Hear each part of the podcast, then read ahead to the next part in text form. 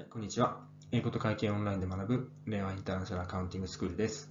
この学校では英語や会計 EFARS や海外で活躍する方法などを情報提供しています。ACCA という国際会計資格を目指す方はもちろん、会計に少し興味があるという方まで、ぜひコメント欄からサイトをご覧いただけますと幸いです。今回は第12回ペイロールということで、給与計算に関することについてご説明していきます。はい、 payroll。Payroll というのは、雇用主である employer が従業員である employee に対していくら払うのか、まあ、お給料ですね、を計算することです。時間ベースで払われているものをウェイジと言います。まあ、時給制、アルバイトのやつですね。と言います。で、時間は関係関係なく月給のような払われるのを salary と言います。と言いますね。 Payroll department というのは、いわゆる人事部がやっている給与計算部門のようなもので、税金控除前の gross の金額、税金の金額、社会保険料などの金額などを計算するような部署のことを payroll department というわけですね。まあ、 payroll というと、まあ、給与、給与部門というふうに理解していただければいいと思います。はい。えー、まず、グロスグロスペイメントという言葉がありますね。でグロスペイというのは、トータルアマントマニー and before tax, tax や other deductions。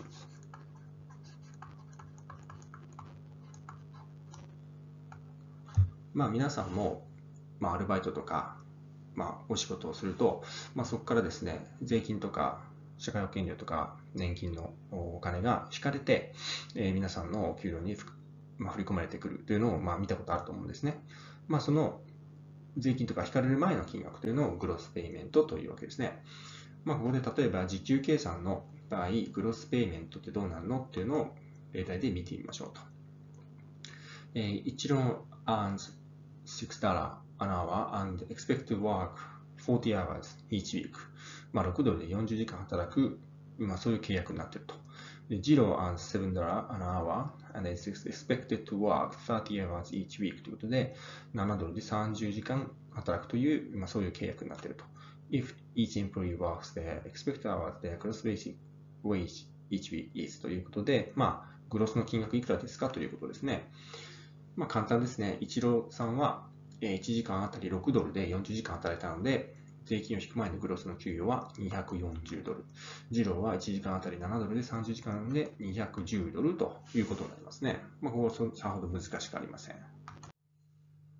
で、ベースの給与以外に加算されるものというのがいくつかある場合がありますので、まあ、その言葉を押さえておきましょう。まずは、オーバータイム。まあ、いわゆる残業代のことですね。定められた契約以上の労働をした場合には残業代が払われます。これは例えば通常の1.5倍とかになる場合が多いですね。次に、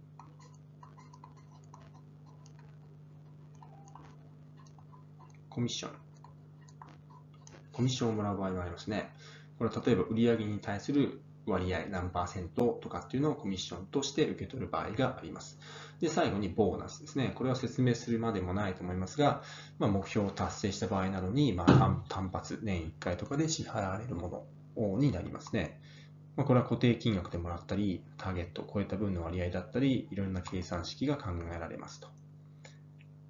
で、例題で一つ見ていきましょう。ケンタ is expected to work 35 hours a week 35時間1週間で働くという契約になってますと。Hourly rate is $10, $10 an hour なんで、まあ、1時間あたり10ドルですと。overtime is paid time and a half これは何を言ってるかというと、残業代は1.5倍になりますよということを言ってるんですね。で、ボーナス is paid if he achieves sales more than 2000 a week 5% on sales above target と書かれています。ケントは40 hours in the week during the week sales は2100ということですね。こちらなので、35時間の契約なのに40時間働いてしまったわけですね。なので5時間が残業オーバータイムということになります。で残業代は1.5倍のレートになるので、10ドルの1.5倍で15ドルとなるわけですね。なので、残業代は5時間 ×15 ドルで75ドルとなりますと。で、さらにボーナスがついてますね。ボーナスは基準が2000ドルで、それを超えた分の5%がもらえるわけなので、今回の例だと2100ドルの売り上げだったと言ってるので、超えた分は100ドル。100ドルの5%なので5ドルだけボーナスがもらえるわけですね。で、これらを全部足していくと、430ドルがこの人のグロスの給与というふうに計算されるわけですね。で次に、グロスからマイナスされるもの、デダクションズについて見ていきます。まずは、インカムタックス。これはいわゆる所得税ですね。これから、これは、給与から引かれて、会社がタックスオーソリティ。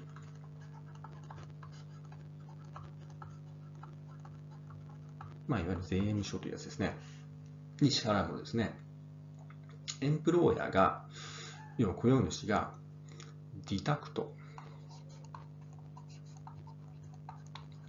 income tax の金額を従業員の gross からあらかじめ deduct 引いてあげて従業員の代わりに tax authority 税務署にその従業員の income tax 所得税を支払うということを、まあ、通常だとしないといけないわけですね。これを、まあ、日本語で言うと源泉徴収というものをするわけですね。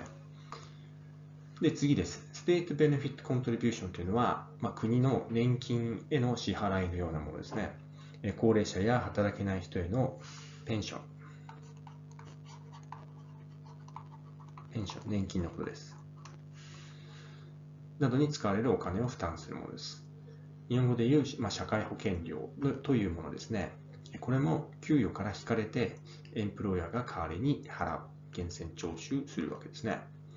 最後に Work-Based Private Pension ですが、まあ、これは福利厚生として会社が用意した年金制度のようなものに加入している場合には、そこへの払い込み金を給与から引く場合があります。まあ、401系のようなものですね。はい。ペンションコントリビューションについてご説明します。まあ、日本語で言うと年金ですね。A employee called Hideki on salary of 30,000 a year 年間3万ドルのお給料をもらっています。He pays 6% of his salary into his pension and his employer pays 10%ということで、お給料の6%分を、まあ、彼自身がペンションに対して払っている。で、一方で、その会社側、エンプロイヤーの方は、給与の10%分を負担してあげているということですね。